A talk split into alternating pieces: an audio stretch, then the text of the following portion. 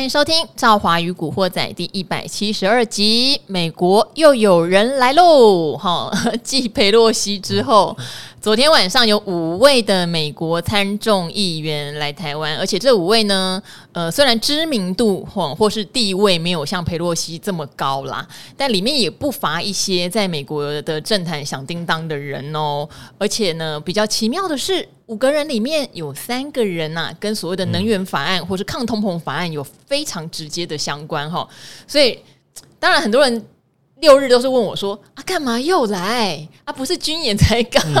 结束，怎么又来？搞得很紧张。可是大家内心也想说啊，上次裴洛西来，台股也没跌，还涨。哦，所以今天看起来台股还是跟着美股继续上涨哦，季线也都收复了。到底怎么看这一局嘞？啊，到底来有没有送礼物给我们，还是两串交？今天我们呢，哈，请到股市暖男报价天王幸福哥。Hello，大家好。好，幸福哥要帮我们解读了。上次裴若曦来，我们说真的惊心受怕了一段时间，因为说实话，就是对岸的反应很大了。是。那这次五位来呢？也可以预期，可能反应不会那么大了。嗯，好，可是先帮大家解读好不好？他们到底来干嘛？嗯，我觉得这次来可能不会有太大的影响了。怎么说哈？因为毕竟虽然人数比较多哈，可是呢，跟裴洛西的地位比较起来的话哈，这个还是差蛮大的。那坦白说了哈，中国这这个中国的这个军演也是每天这样飞来飞机飞来飞去，传开来开去，有也是要花不少钱的哈，所以也。不可能说这样一直无止境的军演下去哈，所以这一次来，而且他们基本上比较没有谈到所谓有关于政治面太多的问题，了哈其实主要可能拜会的都是台湾一些，比如说呃厂商啦哦，或者说是跟经济这个产业方面比较相关的一些官员，然后所以我觉得这个影响性呢，应该是不会再更进一步扩大了哈。但是呢，其实台股哈这个位置哈。我们可以讲说，之前有因为政治风险因素哈，我们是稍微有点落后哈，因为我们到今天呢才刚刚过了季线。是。那美股四大指数呢，以上周五的收盘价其实都已经过了半年线了哦，所以其实我们现在离半年线都还有一段的距离。那接下来一段时间呢，刚好是这个，其实财报也都公布的差不多了哈，该该爆雷的哈，该踩雷的，其实大概也都公布的差不多，所以接下来到九月初。哦，就是下一次呢，公布下呃八月的 CPI 之前呢，其实我认为这个台股啦，还是可以偏多看待哦，还是可以偏多看待。只是说现在呢，因为成交量还是稍微不是说特别大哈，所以它只能轮着涨哦。今天我涨过的哦，稍微休息一下，或者说我之前涨过的，先稍微休息一下。其实大家可以发现哦，像今天呢，台股涨一百多点过这个季线，之前比较强的，比如说像有一些呃网通哦，或者说像有一些像什么工业电脑。哦，甚至包括像有一些车用零组件的，其实大概最近都是在高档震荡，并没有随着大盘在创高。那代表什么？代表现在有有部分资金是往什么位阶比较低的哈，可能股价还在右下方的哈，往这些方向来去做移动。所以，其实我觉得在八现在八月中旬嘛，哈，到八呃到九月哦，这个十几号就是下一次 CPI 公布之前。其实应该市场上不会有太多的一个风波了哦，那接下来就是以个股轮动的方式，慢慢哦再往前推进哦，往半年线来去做挑战哦。好，刚刚幸福哥有特别提到，最近两三天涨的股票，包括上礼拜四五。嗯都是在右下角的哈，例如说它已经股价除了腰斩，搞不好还打三折、三折、四折的，这两天都变得非常强。即使是面板，我们都知道它的报价并没有回复嘛，哈，报价天王也知道。但是他们相关的产业链哦，不管是驱动 IC 或面板自己本身，最近股价都还蛮强的。今天盘面上也蛮强的哈。好，所以上礼拜其实也有稍微解读，因为涨的都是就是呃基本面。不见得那么好的，反而是基本面好的在休息。对，这个有没有需要大家留意的地方啊？我觉得应该是这么说了哈，就是说现现在既然市场已经慢慢扭转哈，之前这个六月那时候大跌很恐慌的气氛哦，那所以现在就是大家轮流都有机会，即便你跌升哦，基本面还没有回温，也都有机会先做一个反弹哦。只是说呢，反弹完之后，如果你基本面好的，它就会有什么续涨的力道，就是说它不是涨一天就结束了，它有可能。呃，三天五天之后呢，休息完了，它又在往上哦，又在攻了一个波段的短高。但是如果说你是基本面还没上，有时候可能盘中急拉一天，接下来它可能就休息了，哦，就不会涨了。所以大家挑当然是希望说，诶，买完之后可以有延续性的了哈。那这个延续性就是来自于呢下半年哈这个产业或这家公司基本面的好坏。所以呃，如果说当然以短线的操作，比如说像有些人喜欢当冲啊或隔日冲，那其实你坦白坦白讲，你根本也不用 care 基本面的问题，反正你只要有价差、有冲掉、有赚钱就好了。但是如果是你买了可能会放一段时间的话，那你大概就要去了解一下这个产业或这家公司哦，第三季或下半年呢，它到底呢有没有让市场觉得有亮点，或者说呢缴出一个比较好的盈余，甚至营收增长的成绩单哦，那这个股价未来的续航力就会比较强哦。好，因为刚刚有提到哈，五位的美国参众议员来台湾，有三位是跟能源相关的啦，所以今天盘面上能源相关的当然也还不错。不过我们都知道，能源本来就是台湾政府的一个长期政策，甚至是全世界政府的长期政策。如果今天能够跟美国这边，不管是像之前哈半导体来是为了。组那个晶片四剑客 Chip Four 嘛哈，也许未来在这个能源相关上面，两边也会有一些合作，这也不一定。那另外一个，我觉得也影响今天盘面的，就是美国正式哦已经宣布，就是禁止高阶的 EDA 工具输入到中国大陆哈。那当然，中国大陆的 IC 设计就一片叫惨了嘛，因为他们少了一个 IC 设计的工具了。嗯，可是台湾的 IC 设计今天就跟着都大涨，嗯，甚至有人涨停板。好，这边我就会小小的疑惑，因为有一些人他第三季、第四季的状况真的还是很不好哈，他有必要因为这个工具禁止输入大陆就大涨吗？哈，当然长线来说一定是对台湾的产业链有有利，可是短线上我会觉得哇，他们最惨的都还没有来就跟着大涨了，要怎么判断？嗯，其实哦，EDA 这个消息来说的话哈，我觉得对于未来台湾呐哈，特别是这个 IP 哦。矽智财的一个产业来说的话，可能可以接下来值得去做关注哈。怎么说？因为其实 EDA 你就把它想成是一个工具哈。那这个工具呢，就是可以用来做这个 IC 设计上，让你节省时间哦，还有减少这个错误的一个非常好用的工具哈。那这个工具呢，其实坦白说了哈，如果说你是在做 IC 设计相关的行业，其实基本上都会用得到哦，都会用得到。因为以比如说现在哈。这个十纳米以下的一个先进制程来说的话了哈，其实它的电晶体的这个数量哈，我是没有特别去记了哈，其实可能都有几百万个以上。其实你就把它想哈，到底一个晶片它其实有点像在堆乐高积木。那如果说是越精细的，比如说十纳米啦、七纳米啊、四纳米这个往下，就是说在同样的空间里面呢，你要叠的积木是越来越多的哦，越来越多的。那这个叠的越来越多的过程，就代表它设计上的难度一定会越来越高，因为你空间不变的情况之下，我要塞进越多越多块的积木，其实呢，就代表呢，不管是你的这个设计上或架构上哈，一定难度会哦更大。那这个情况之下，你一定要有一些工具来帮助你这个测试哦，或在设计的初期呢，让你减少一些这个这个呃简，让它简化就对了哈。那甚至设计完之后，你可以先在电脑上跑跑看，你不能说哎，我这个。设计完我就直接哦拿去那个晶圆代工做了，其实一开始不可能一次就成功了哦，不可能一次就成功。那其实这种情况之下了哈，就代表就是说中国少了这个工具，未来它要在发展哈，比如说哦先进制程的这个 IC 设计上呢，就会遭遇到蛮大的一个困难。那现在问题就来了哈，那如果说我还是有需要晶片的话，那我是不是要间接透过哦，比如说像台湾的这些。这个矽智财 IP 设计厂哦，那才有机会呢拿到一些比较先进制成的晶片哦，所以呢，我觉得接下来，比如说像今天跟台积电脑连接度比较有关的，像创意啦，甚至包括像什么上礼拜刚开完法说会的哈，像这个什么 M 三一之类的哈，其实今天的这个股价哈表现都还不错哦，都还不错。那我我这边有稍微再补充一下，我刚刚上网查了一下，比如说在十奈米哈。台积电呢，每平方毫米的电晶体数量是零点五三亿颗，嗯，每平方毫米就是要有五千三百万个电晶体，所以你要想在那么小的一个。一个一个一个范围哈，一个空间里面要塞进去五千三百亿个电晶体，你就想说这个设计的难度有多高？不是说啊，你自己好像在家里哈，那个用纸啊，用麦克笔随便画一画，这个这个 IC 设计就画了出来哈。所以这个工具少了之后，其实在这个 IC 设计上，特别是先进制程的影响会非常的大哈。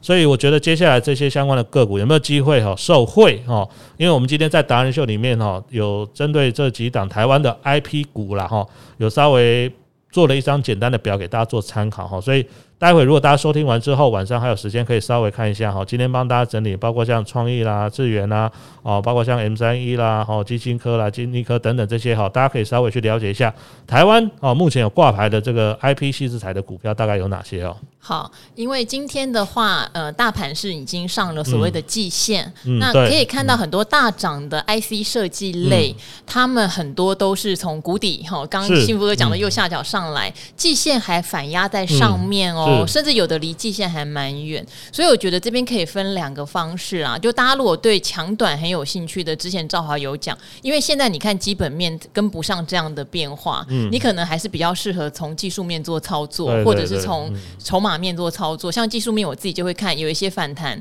它可能离季线还有一小段，但是我到季线，我觉得反压蛮大的哈，嗯、大家可以参考看看。当然，比较强势的股票就跟大盘一样，通通站上季线了，这个也有强势股就用强势股的线型去操作。做哈，因为现在来看基本面，你就会产生很大的问号。对，嗯、所以短波段的话，会建议大家用技术面可能比较快。嗯、那如果是长波段，我还是强调哈，今年做策略，现在很多人反馈哦，今年做策略的人很多人赚钱了。哦，因为定期定额就是持续往下扣嘛，嗯、一波反弹上来，大家手上的报酬都由负变正，对，这就是做策略的好处哈。嗯、虽然是老生常谈，或是我们常常在古惑仔老是讲一样的策略方式，嗯、大家可能都腻了，但是我相信这一波转正的。听众朋友一定就可以感受到策略的威力，嗯，哦，因为千万不要随便的离开股市，嗯、停损在最低点，嗯，哦，或者是停损完就不进来了。我常开玩笑，去年哈做股票赚钱是靠胆子啦，就是你敢冲，哦，敢去追强势股就会赚钱。那今年呢，反而是反过来哈，今年要靠屁股赚钱哦，不是卖屁股哦，是要坐得住。哦，今年你如果说哦，就像刚刚赵华讲的哦，在前面大跌的时候哇，你心慌意乱把股票砍掉啦，或者说你把你的基金停扣啊，那可能你今年的绩效到目前为止了哈，大概可能还是负数的。不过如果说你有其实有没有没有去停扣，那甚至在往下跌的过程，假设你是定期定额好了，那你每个月扣的这些钱，在股市下跌的时候，你可以买到的单位数其实是更多的。那当然，股市反弹的过程。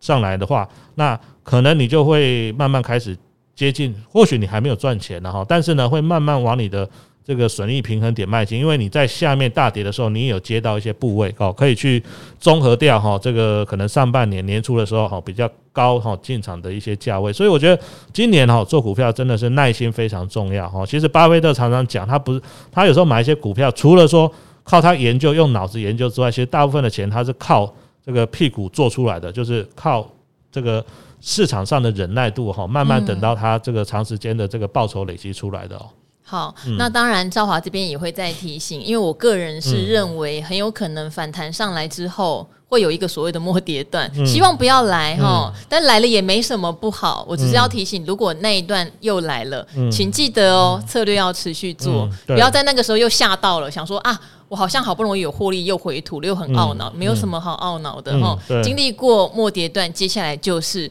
阳光、黎明、空气、花跟水。好，因为现在的局势都让我有点怕怕的，就是你边晶晶转，你一边又觉得好像。会来个什么回马枪，所以这边好，我们今天有非常多的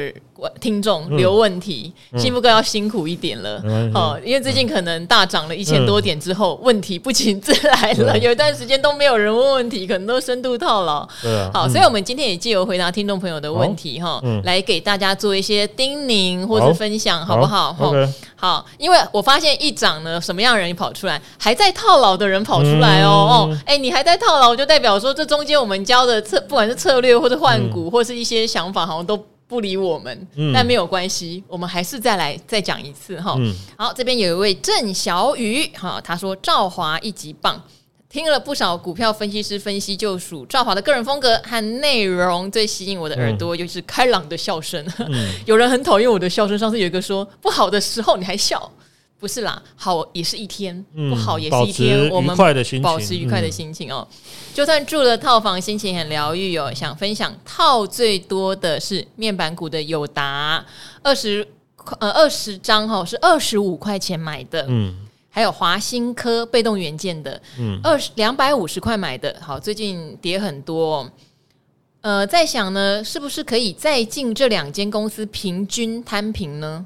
好，谢谢你的古惑仔五星好评，推推推郑小雨。嗯，我们都不是很赞成向下摊平，嗯，除非是你摊完以后反弹，你愿意，例如说你摊三张，愿意卖五张，嗯，分批把你的获利呃，把你的亏损缩小后出场，嗯，可以，对。但是如果只是为了往下摊平，我个人是比较不建议，嗯，对。呃，另外一个哈，就是说你要往下摊平，我觉得有一个先决条件就是这个产业的状况恢复了没了，是因为。呃，坦白说了，好像你友达二十五块，它最低大概跌到十二十三，其实基本上你的、嗯、你的是腰斩了哈，腰斩哦。那现在面板的报价也还没有回升了哈，所以当然股价最近有反弹，跌升会反弹的哈。但是你说你这边去再凹这个的话，我个人因为我们还是会非常注重报价哈，毕竟我们叫报价天王哈，我们还是会做报。七月我们看到的这个面板报价是还在跌了哈，那我们是希望说，如果你真的。呃，还有一些资金的话，我是建议去尽量去找第三季或下半年比较亮点的产业哈。那被动元件的状况也是一样哈。其实啊，很多产业它其实是呃环环相扣的。比如说被动元件好了，被动元件蛮大一个区块也是运用在消费型电子产品上哈。还有呢，现在有在做被动元件哦，大概就是日本、台湾还有中国大陆哦。那韩国也有部分了哈。那你要去想哈，其实被动元件很多大厂都是日本厂商。那日日元最近这这半年贬了这么多，也代表呢，其实日厂的它报价的竞争力是更好的。那如果说人家在汇率上有优惠的话，而且人家呃这个日日日本的这些厂商呢，其实他做的被动元件哈，这个不管是品质啦、规格啦，其实都比台湾的算是更好。那为什么人家要拿拿台湾货哦？所以其实很多人在看股票，可能他只盯着自己的那一只股票的股价，但是他没有深刻的去想过哈，为什么？这个产业或这个公司的股价哈，可能在某一段时间会喋喋不休。它其实可能牵涉到第一个产品的竞争力啦，产业的目前好坏，甚至包括像汇率哦，你主要的竞争对手，如果它汇率最近呃比你有优势的话，可能同样的东西，人家的报价就比你还要来得更有优势了哈。所以呃，我是建议大家就说，你如果真的在某一只股票上套牢的话，也不一定说一定说啊还要去摊平把它凹回来。同样的资金呢，我觉得你可以选择其他在目前哈更有。呃，第三季呢，发展性或下半年呢，更有成长性的公司哦。好，因为小雨的话，可能缺乏的一个是，到底为什么当初你要买友达跟华新科？嗯，对，你没有跟我们讲你的理由，嗯，对不对？如果你有看好的理由，你现在可以检视一下，你当初看好的理由存不存在？嗯，好，所以赵华常会讲说，你到底是用什么门派进场的？嗯，假设当时是有一，例如说现行的突破，嗯，那破线该走嘛？对，如果你是因为基本面看好，可是它报价没有上来呀，啊，基本面其实不看好，所以等于小雨不要再凭感觉买。可能你要告诉我们你是为什么买，当你买进的理由它已经不存在，事实上就不要熬，对啊，嗯，不要凹。然后那因为你也可以参考，除了幸福哥说的之外，小哥来会教所谓的败战处理，嗯，就是我刚刚讲的，你要谈 OK，可是你要在谈起来的时候。把比较多的股票就一起卖掉，嗯、然后来减低你的亏损，这也是一种做法哈。总之有现金不用愁，嗯、哦，这个是比较重要的。但是如果你是满手套牢的股票，越买越多，你会越来越发愁哦。嗯哦，好，那这边有一位呢，问的是幸福哥非常熟的公司，叫长荣行哈。他说这是商业类优质节目，假日听瓜吉，平常上班听赵华跟股癌。想请问河流女神，长荣行没有继续破底，均价是三十块哦，该不该续报？买了很多张，觉得他在盘整阶段，不知道该不该小赚出场。然后也发现最近我的 podcast 排名越来越前面哦，嗯、我好像是因为真的，我为什么说要谢谢古癌？好像有一天古癌我在他的节目提到我，哦、我被收到这个讯息之后，我那天开始排名就往上跑了。所以大家不要来我这边讲癌大的话，任何坏话，嗯、因为我要谢谢他，他也是艾德恩的好朋友哦。嗯、好，然后呢，身旁的主妇朋友也被我推入坑了，好吧？希望大家哈、哦。都可以赚到至少买菜钱了哈。长荣行怎么看呢？幸福哥？呃，航空股是这样了哈，就是说它的利多当然就是未来哦台呃大家能够在顺利的出国旅游嘛哈。那问题就是说呢，现在其实我们还是有三加四了哈。那下午最新的消息就是说，本来假设你出国回来哈，这个三加四的那个四天哦，本来要一一人一户了。哦，现在又稍微放松了一点，改成一人一间，就是只要你家里有单单独的，你个人有一个单独的房间，那其实也 OK 了哈，也 OK。但是目前来看的话，哈，就说疫情的部分了哈，呃，虽然说到今天为止又降到了一万五千人哈，不过接下来可能是那个什么 BA 五吧，哦，就是最新的病毒了哈，可能又还会有一波流行，所以其实现在我们的这个呃主管机关也不敢说全面性的这个开放哈。那当然，我们邻近的一些地区了，好像欧美哈，甚至包括像是日本哈，其实最近这个最新的这个病毒新增的趋势也有也有上来。不过有个好处是，大家似乎对于这个病毒来讲哦。就没有像一开始那么恐慌了，这是好事了哈。但是我觉得，如果说真的要等到全面开放，今年可能第四季都有点勉强，可能最快最快也要明年了哈。所以你买航空股，我个人是我我个人的看法就是说呢，现阶段它的利多。还要等哦，还没有来到哦。那如果说你愿意等，那可能要明年。那如果说你觉得你现在还有小赚，你把卖掉，比如说你先把钱抽出来，去换到现阶段下半年已经有好消息，比如说像苹果好了哈。周末的时候我对苹果做了一点研究，好像这一次呢，这个 iPhone 十四的，特别是 Pro 版的哈，它的升级呢，应该我觉得蛮多人会买单的哈，包括像最新的 A 十六晶片。还有包括像这个苹果呢，主镜头从一千两百万画素直接跳升到四千八百万像素哦。其实我觉得应该对于一些所谓的果粉哦，蛮有吸引力的了哈。那这个是已经进行中，甚至九月哈，下个月中呢，这个苹果就准备要发表新机，而且目前来看的话呢，应该市场的认同度，果粉的认同度还非常高。那这个你就不用等到明年哦，这个可能九月一发表之后，哎，十月、十一月如果真的卖不不错的话，可能台湾的这些哦苹果相关的概念股股价就会先涨了哦。所以有时候。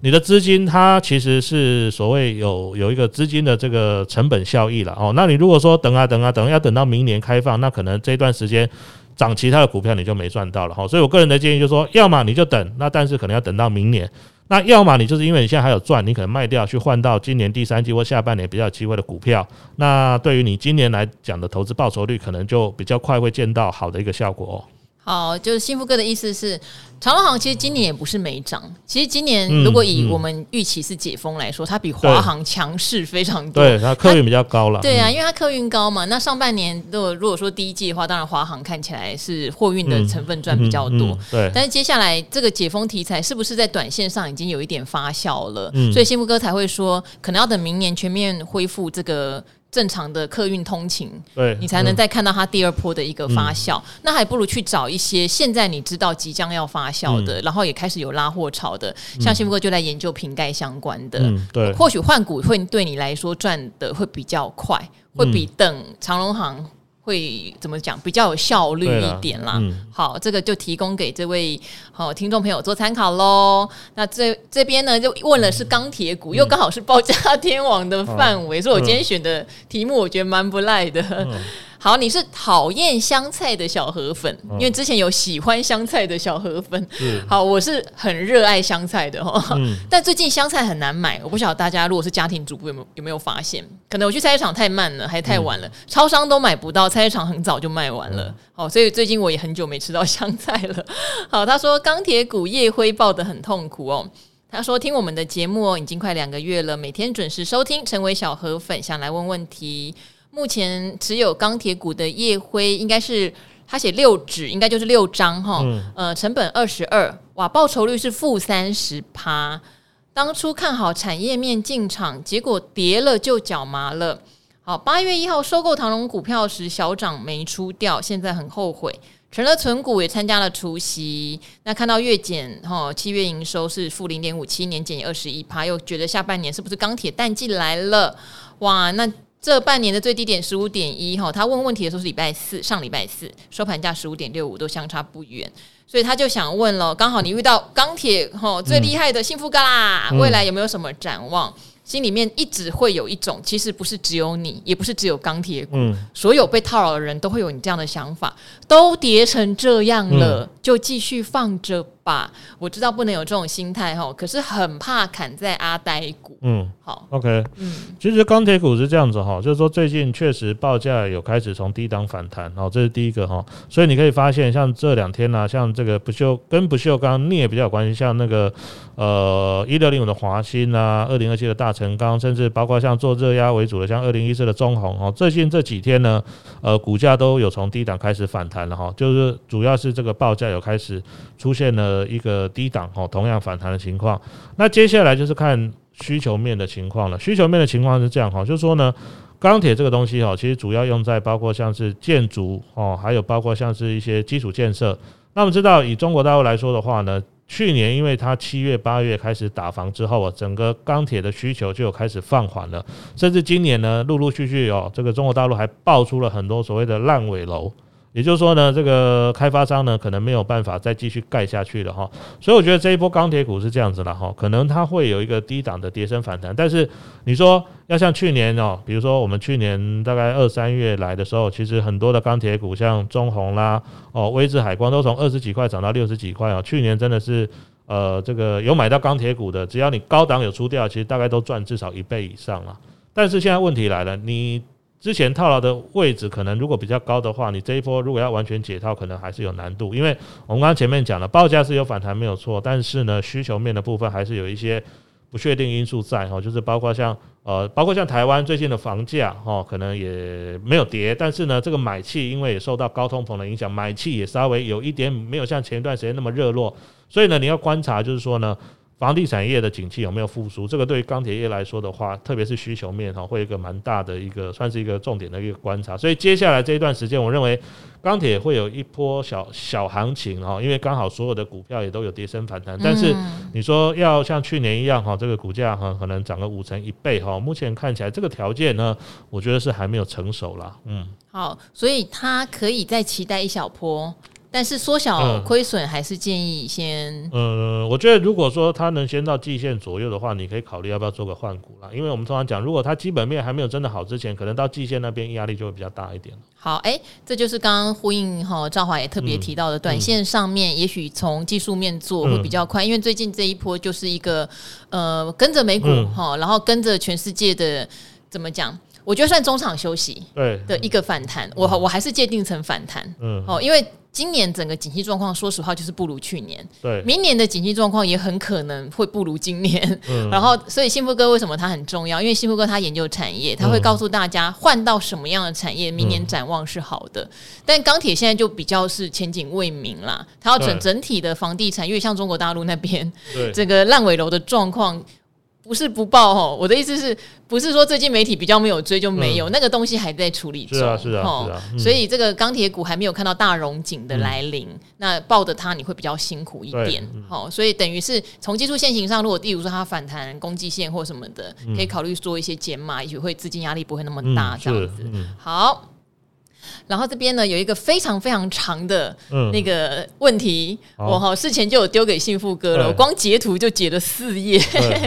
好，所以我这边会简短的把这位哈听众他说希望赵华女神一定要看见哈，嗯、我简短的问一下，呃，浓缩一下你的问题哈，嗯、幸福哥已经研究好了，对我研究好了，也很谢谢你这么认真的提出问题啦，嗯、真的很谢谢，但是因为听众的时间的关系，嗯、所以我浓缩的念哦哦，好，你就讲说。你是三十岁哈，条件是这样，上班小资族哈，好，然后呃，之前你有曾经拿十五万进入股市哦，你也做过当冲，但是赔一万左右，你就会觉得是一个大亏，嗯，好，所以等于你对金钱的呃盈亏你是敏感度相当高的，因为是小资族嘛。那你也发现这样的话，花在股市的精神太多了。好，你目前的库存是这样子哦，零零五零，好，你的均价一四四点三八二九七股，好，然后零零五六均价三十三点一九，这边有四张哈，然后零零八七八。你的均价是十八点五二元，然后你有台积电均价是五百六十二点八八，这边是一百九十二股。好，零零七八七八你有十张，这些东西加起来你的成本大概四十六万八。好，所以从这边念哦，我想一般听众就知道你是一个股价的高敏感者，嗯、然后对于几股了落指掌，小数点要看到第二位哦。嗯、好，总资产其实是接近五十万左右。那今年以来的股票报酬呢是负九点五二趴。那当然你有提到本来是负十六趴，可是你是从一百三十四集听我们的节目，你连节目第几集你都记得很清楚哈。嗯、好，所以你就不定期不定额哦，所以现在慢慢慢慢摊下来，报酬率就没有负的这么多了。好，这就也是我提出的策略是很重要的。嗯、你想要提出一个两到五年的资本累积计划，你的终极目标，我这边也先把目标讲给大家听哦，就是又有一定张数的高股息产。产品哦，以后每个月的被动收入大概要三万块钱，如果你是说用零零八七八来举例，你大概需要两百八十张哈，所以你需要累积哦，把这个本累积大。可是你也买房子了哈，这就是很多人的两难哦。他又买房又买股，又想累积股票的资本，可是要还房贷，到底怎么办？有时候觉得压力蛮大。那因为这边也有提到，节目中有提醒哈，年轻的时候其实不一定要去买高股息，因为等于你配出来配出来就没了嘛。你可以先滚进去，然后等到以后真的需要现金流的时候再。换产品就好了。好，所以这边我总结一下哈，你的想法哦。目前每个月可以投入的金额是一万到一万二，后年开始会略微降低，因为你的房贷宽限期来了，所以后年开始你每个月可以投入的是八千到一万块钱。好，那你想问喽？你要继续定期定额台积电累积资本？届时停利的时候再转往高高息产品零零八七八哈，这是第一个想法。第二个，你就一直定期定额分散在刚刚讲的零零五零、零零五六、零零八七八，还有台积电哦，每个月各三千。好，那到底有没有其他的建议呢？哈，好，嗯嗯，后面我就先不念了，好不好？哈、嗯，因为你讲了很多很琐碎的细节哈，从你的持股到你的描述可以看出来，你非常非常非常重视细节。嗯嗯，但是呢。我这边小结论一下好不好？我觉得你的烦恼会有点多。嗯，对。哦，投资如果烦恼变得比较是负担的时候，嗯，我们可能让它变简单一点。哦，那其实我个人的感觉了哈，就是这个中午赵华贴这个给我看的时候，因为我们大家的问题，我们都稍微先看一下了哈，才知道说怎么样去回答哈。那这位听众他说三十岁了哈，那我感觉他应该是一个非理工科系的男生。好，非理工科系的男生。对对对对对。因为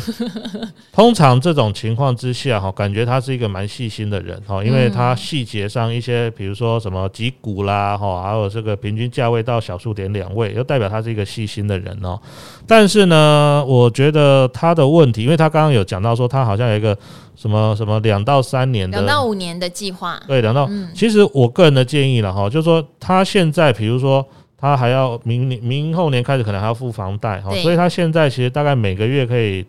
呃空出来的投资资投资资金，其实大概也才一万或一万出头。那也就是说，你可能我在我猜了哈，就是你的呃目前的收入应该没有超过五万块了哦，没有超过五万块。也就是说，其实你在大概一万块钱上下的资金来说的话，你。做了太多的配置，你想买零零五零，你又想买零零五六，你又想买什么台积电零零八七八，对，所以我觉得你这个三到五年的计划哈，我个人是建议了哈，应该是拿来去做你的生涯提升计划，不是拿来做股市投资的升级计划哦。因为其实啊，我觉得三十岁到三十五岁哦，就我个人的经验，刚好是你职场提升的一个黄金期哦，就是说你已经。我不知道你是大学毕业还是研究所毕业。如果说你大学毕业，可能刚好工作一个，扣掉当兵了哈。你现在当兵好像不用不用半年，四个月而已。对，我们那时候是两年的哈，所以所以所以大学毕业，呃，二十四岁哈，当完两年兵回来，所以大概已经在职场工作了大概四五年。如果说你又加研究所，可能也大概工作了三年。那三十到三十五岁，其实是你在职场上准备要晋升，因为你已经工作了几年的时间，是一个黄金期。那我觉得，其实你应该把这三到五年的计划拿来说，诶，我怎么样在工作上寻求突破，有升职哦、加薪的机会？因为我发现哦，因为我我有稍微看了一下，他说他可能之前哦，在这个投资上是更琐碎的，他已经把很多他觉得说哦，他没有办法当冲隔日冲，当冲隔日冲，他他他觉得说。这个又又更复杂了哈，所以他希望说现在是稳定投资，我觉得其实这样也对了哈，也对哈，所以我是希望希望说这位听众朋友哈，因为你现在毕竟你投资的不管是本金或者是你未来每个月可以投入的金额，坦白说真的不大，那你又做花了这么多心思，甚至呢花了想说要把它切成几份几份，我就打个比方，就说你现在这个池塘的水。哦，还不够大，还不够深的时候呢，你现在这个池塘又要养鸡，又要养鸭，又要养那个鱼，哦，又要养虾，甚至要养鸭子。其实坦白说，你的你的池塘就这么大，你不可能一下养这么多东西嘛。那你现在要做的是想办法先把这个池塘挖得深一点，把这池塘呢弄得大一点。哦，那你再来做这些资金的规划，我觉得其实是比较有有意义了。如果以一万块来说的话，我觉得其实简单了。你大概就分成两到三份，不管你是买 ETF 哦，零零五零、零零五六，甚至呢买所谓的一些呃这个市场上很多发行的基金都好，那剩下你就交给时间哦，因为我就像刚刚赵华讲的哈，我除了猜他是非理工系的男生之外，我还我那时候还开玩笑说，这个人应该是土象星座的，就是他巨细靡遗到，而且他他感觉上说，对于某些事情，如果他上了心了。上了心了，对，就是说他对这件事情是 是 care 的话，其实你可以发现哦，他花了很多时间，因为我他他那个至少打了应该超过五百个字吧，应该超过，因为应该超过嘛，对啊，超过，就是你可以发现他应该蛮想去厘清这件事情的。可是坦白说，就我刚刚讲，你池塘不够大，水不够多的时候，你做再多的工，其实坦白说有一点徒劳徒劳无功了哈。所以我觉得你应该把你这个三到五年的计划拿来做你的。本业上看能不能够有升职加薪的机会。那等到你的呃算是第一桶金累积出来之后，你想要做什么资金规划？你那时候会发现说，诶，很快的你的投资报酬率就就就出来了。那现阶段来看的话，我个人是觉得，你如果一万块左右每个月可以投入的话，你就是切，比如说三千或五千哈，固定定期定额去买某一档 ETF 或去买某一档基金，其实这样就好了。剩下就让时间哦慢慢去累积跟发酵哦。对，因为你也有提到哈，零零五零跟台积电的重复是高的，嗯、当然，因为台积电占台股权重大概三十五趴哦，嗯、所以其实你就择一就好了。那你也听进去了，阿格丽提到说，其实年轻的时候，如果你并不需要现金流。那你就不需要买配息型的商品。我记得在那一集，我也特别有提到，我是不买配息型商品的。好，为什么？因为我觉得我我有收入啊。对。哦，我一直在这几年，呃，刚好很多听众也问我说，希望我多分享一些我之前在职场打滚的甘苦谈。我一直都是在本业收入上，我非常战战兢兢的做到好。然后我不会先跟公司要求薪水，可是当你做到好的时候，公司自然会用薪水来回馈你。好，所以我跟幸福的感受是一样。三十岁，其实如果你可动用的资金并不多，嗯、你应该把这个烦恼降到最低。嗯哦，例如说，你就只买零零五零也没有不行哦，吼。然后你不需要买两档股息嘛，一个是零零五六，一个是零零八七八的国泰高股息。嗯、其实你不太需要两档高股息的商品，它是重复的东西，嗯、所以你要不要让你的烦恼减少？嗯、我觉得这个很重要。然后呢，如果你买台积电，你就是要承受个股波动的风险。嗯、台积电比起前两年，它事实上现在还是一个一倍的价钱。嗯，两年前我买台积电两百二十块嘛，嗯，它现在还是一个五百二十块的价钱。我不能说它未来不会再涨，可是我觉得它的基期并没有很低。嗯，对，所以如果你不想烦恼太多，就跟幸福哥讲的一样，你就选择一到两档 ETF，然后呢，扩大你的本业，你的工作收益。嗯慢慢的滚进来，因为我们在算一些事情的时候，你都会想，哇，我现在薪水可能才几万块，我要什么时候才能累积到像达人说的上千万？当你本业做好的时候，你薪水当然会增加呀，嗯、对不对？可是如果你分散太多的精神在非本业的东西的时候，你可能就会怎么样？抓东墙，就是有点抓东墙补西墙，或是什么抓龟走鳖，嗯，就是会有这样的一个问题啦。所以很中可能就是减少你的烦恼，专心做你的工作。我觉得这会对你的职癌会更有帮助，然后对你未来的投资累积也会更有帮助哦。有点又变成我们两个变老人了，对，嗯、对，应该说经验谈啦，经验谈啦，嗯，真的是经验谈哈。机会永远有，像我超过三十岁了啦，我还是不买配息型商品，因为我觉得我现在用不到。那如果等到以后累积一个很大的部位，可能要退休了再来换也来得及呀。哦，嗯、那个就是一个 moment 就可以换好的东西哦。好，最。最后喽，哈，最后我们来回答一个，我觉得是比较，也是一个心思很细的人，嗯，哦，他问的很细，所以刚刚我看了一会儿，我才决定最后来把它念出来，哈。他叫做股市九五掉期哈，他想要问的股票是华兴，就是不锈钢的大厂。嗯、OK，好，这边有讲说，他只要一有想不通的问题，就来先听听看以前的古惑仔有没有解答哦。但是这边有一个可能是我们没有解答过的，就是有关于现金增资还有营业现金流量表，好像应该古鱼来再请他解答哦。嗯、他对这个东西比较细腻。嗯，好，但是没有关系，这边有提到华兴之前增资嘛，是说为了还债。但是你有说这样的增资对长期投资标的是弊多于利，其实我这边有点愣住。嗯，其实改善财务结构，我不觉得利多于弊耶。嗯，还债没有什么。呃，应该他的讲法是说，如果你是现金增资的话，代表你的股数可能会变多，股本会变大。啊、那赚一样的钱的情况之下，你的 EPS 可能就会被稍微稀释掉了。我在猜，他可能是这个意思吧。等于不是增资来扩张，嗯、对不对？扩张你可能觉得 EPS 不容易被稀释掉，但它是还债嘛。嗯，好。然后呢，但是这边也讲了华兴法说公告 EPS 是创高了，也讲未来会投资冰镍还有印尼厂相关的利多，股价在这个位阶似乎有打底，投信的报告看起来相对平稳。好，做了一些功课喽，哈。可是他讲了，去观察营业现金流，连两季都是负值，第二季更是第一季两倍亏损，加上增资他的疑虑，然后他说拨券的前一个交易日又拉了超过半根红 K，让我觉得利空交错，好混乱，是不是有什么没看懂或漏看的呢？还是产业面上要怎么研究呢？哈，他说大公司产业投资项目多，哈，财报该研究的方向。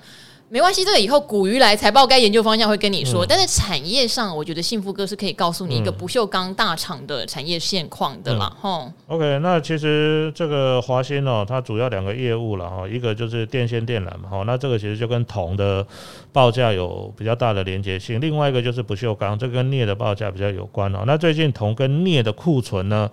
大概都来到近期的相对低点，所以呢，价格也都有出现了反弹哦。所以为什么最近呢，这个呃，华新能够连拉两天的主要原因，第一个当然股价跌得够深了哈。再来，其实哦，他刚刚讲到那个现金流量表是负的了哈。其实我我是还没有去研究到很，就是说看它细项哈。不过我我我在猜测了哈，因为第二季的时候呢，华新是有公告哈，他去买了印尼的那个镍矿哦，就他刚刚其实那个留言里面有讲到。那其实这个镍矿到底是怎么来的？其实他是跟大陆的青山集团买的。那为什么大陆青大陆青山集团要卖这个镍矿出来？其实如果你有兴趣去查一下哈，三月四月的时候，曾经呢有一个很大的事件哦，就是那个青山集团哦被国际的投资机构给轧空哦，就是镍价呢短短几天之内好像暴涨了超过一倍哦，超过了一倍。那因为青山集团它本身就是镍矿的生产商，所以它空了。部分的哦，那个镍的这个期货，那结果就被有心人呢硬把它嘎上去。那现在问题来了，你硬嘎上去之后，要么你就履约嘛，要么你就赔钱嘛，哈。后来呢，其实他们就想办法哈，去找了一些这个这个矿哈来来交割，甚至呢私底下呢协商完之后，其实后来就是打平收场了，哈，打平收场。可是呢，在那个情况之下，因为他公司哈没有没有那么多的那个资金，所以呢。我听到的消息就是说呢，在那个时间点哈，就华新就可能他们刚好青山集团刚好问到华新，就说：“诶，我现在有点缺缺现金了哈，你想不想买一下哈？我把一些股份卖给你。”那是不是因为这样的情况，所以后来华兴呢就买了这个印尼的镍矿？那当然，你买东西是要付钱的嘛，哦，所以我在想，它第二季的净现金流出是不是可能跟这个呃购买印尼的镍矿是有关系的哈？所以其实这个所谓的你要去猜说，其实它的净现金流出，你会觉得诶，明明你公司怎么现金流出，可是你出来 EPS 是正的哈？所以说它。就说这位这位这位听众应该是有在研究财报，但是如果你想对财报更了解、更细部，不是说呃就很表面的东西哈，你可以去看一下那个郑丁旺的中快了哈。你把其实那两本其实叠起来应该可以当枕头了哈。如果你有兴趣把它研究透的话，你看财报应该就会更深入了哈。所以呃，我觉得这家公司基本面没什么太大的问题，而且铜。还有镍哈，都是目前呢电动车上面蛮需要的一个材料哈。那最近报价也从低档开始反弹，只是说因为它是之前大跌之后呢，刚好今天股价也碰到了这个上方的基线反压了哈，所以我觉得可能接下来接下来一段时间呢，可能股价还要再稍微震荡一下哈，因为今年下半年。呃，来讲的话呢，这个原物料的部分，我个人是觉得说，要像去年那一波大行情可能比较不容易，但是也因为跌得够深，再加上库存在低点哦，所以反弹也是有机会。但是中间呢，一些所谓短线的价差操作，可能你稍微哦，对于报价呢，要稍微再追的紧一点哦。好，哎，我们最后再来解答一个，我觉得他很担心是诈骗。所以我们就拿、oh, okay, 拿它来做 ending。他问的倒不是个股的股票哈，okay, 我们也刚好帮广大的，嗯、因为最近我相信大家简讯呐、啊、嗯、电话一定收到不想再收。我今天光是那个叫你买股票的简讯，我可能就有二十通。Oh. 天哪！怎么我很想回他说我是谁，你知道吗？没有，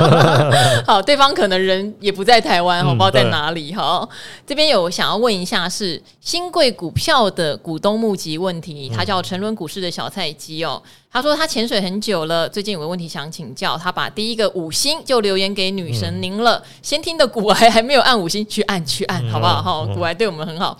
他说，近期有一些产业资讯公司打电话来说，要募集新贵股票的股东，也有进那间公司的资料来。之前对这样的讯息不理会，但是听到他们说哦，这个新贵股票有蜜月期哦，可以趁机赚中间的利差，平均有十趴到三十趴哦，听起来很诱人。好、嗯，询问朋友，朋友说啊，这不就老掉老掉牙的诈骗吗？真有那么好的话，员工和大股东的人就会先认购啦，嗯、哪里轮得到外面的人？哈，想想朋友说的话，也觉得蛮正确的，但是又觉得，如果真的如那人所说的话，会不会错失赚钱的机会呢？所以想请周华分析一下，如果收到这样的讯息，到底是真的有公司在募资，还是纯诈骗呢？哈，好。这边我必须告诉你，我不能界定它完全是纯诈骗，嗯、但你朋友说的话就是非常有道理哈。嗯、因为我有身边有非常多的朋友在创业哦，创业过程也曾经上新贵，甚至新贵转上市贵都有。嗯、确实，如果公司今天有发展的价值，绝对哈不会打电话给完全素未平生、嗯、完全不认识的陌生人，而且可能是小资族，说你要不要认我们公司的股票？嗯，这是非常非常奇怪的。通常就是会找到自己比较信任的朋友，哈，大股东，或者是找一些机构法人，像以前我在万宝投顾嘛，嗯，像我们朱老板就很常会接到这样的电话，嗯、透过朋友来询问、嗯、朱老板，我们有一家什么什么公司，可能那时候还没有新贵，未上市要转上柜，嗯，好，要分散股东，那你要不要买一点？那朱老板会叫我去。我跟你讲，很多会这样来问的哦，公司体质真的不好啦，嗯、真的是不怎么样。我不代表说他以后永远不会转好哦，也会有一百家里面可能一两家真的后来可能就还不错。嗯、可是你要去赌吗？你要你要确定你买到的这个你完全没研究过的，你也不熟的，它根本不可能有很多流通资讯，它只是要像上新贵而已耶。嗯嗯、这样的公司你要买吗？然后再来是，如果你上市过一千七百家企业，你都找不到标的吗？你一定要去参加这种人家来推销的东西吗？那这样是不是就是有一点贪便宜、贪不用做功课、贪人家说赚多少你就会赚多少的心态呢？这样好吗？对不对？不太好啦。哦，好啦，那幸福哥觉得呢？对啊，赵华把我想讲的都讲完了。其实我觉得是这样子了哈，就是说当然有一些公司它不见得说全然都不好哈，但是。呃，你还是必须要研究了哈，就是说有一些在新贵或未上市的，如果说它背后有一个哦，比如说坚呃实力坚强的大股东，比如说哦，他就是台积电啊，或者说那个联发科哦转投资的，或者说里面谁谁谁哪个员工出来做的，或许这个东西就会呃成功的几率会是比较高一点，毕竟可能背后有富爸爸的资源。可是他不会打电话叫一般人认呐、啊，啊、如果背后是富爸爸，早就四四六六分完了。呃、对啊，所以我说。嗯几率是很低，没有错了哈。嗯、但是我觉得他刚刚讲说，哎、欸，或许有十到三十趴的价差。但是我必须坦白讲，如果说遇到行情好的时候，去年你不要买一些奇奇怪怪的股票，光长荣就不要说三十趴了，去年就涨了三倍嘛。就说其实十趴到三十趴，我我个人来看，其实不不特别诱人呐。因为你只要行情有抓到，然后个股有选对哈，其实坦白说，十到三十趴。我觉得算算是还蛮正常的一个投资报酬率，而且这些公司呢都已经挂牌上市上柜了哈，相对也比较有保障了哈，所以我觉得这种所谓，我也我也常接到一些这种就是打来问的啦，哦，或者说像最近我在看 YouTube，因为我们上 YouTube 看也看财经节目比较多嘛，最近都常常出现那个什么大陆版的什么什么炒股。炒股神奇软体啊，然后里面就 就就说啊，你什么都不用做啊，就把股股民打进去哦，我们这个什么操盘神奇软体就告诉你这边该买该卖。我觉得奇怪，怎么怎么现在越来越多这种广告，好 像 YouTube 好像也都没有管一下哈，超多的哦啊，所以说我觉得当有一些可能广告也好，或者说有一些资讯告诉你说哦，不不费吹灰之力哈就可以赚钱。其实有时候我常常看那个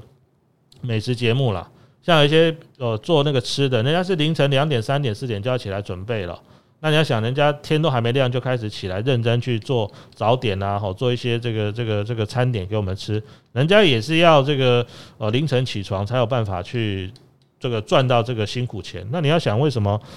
不费吹灰之力就可以赚到钱？哦，其实我觉得这个你可以再稍微去思考一下。但是基本上假的是。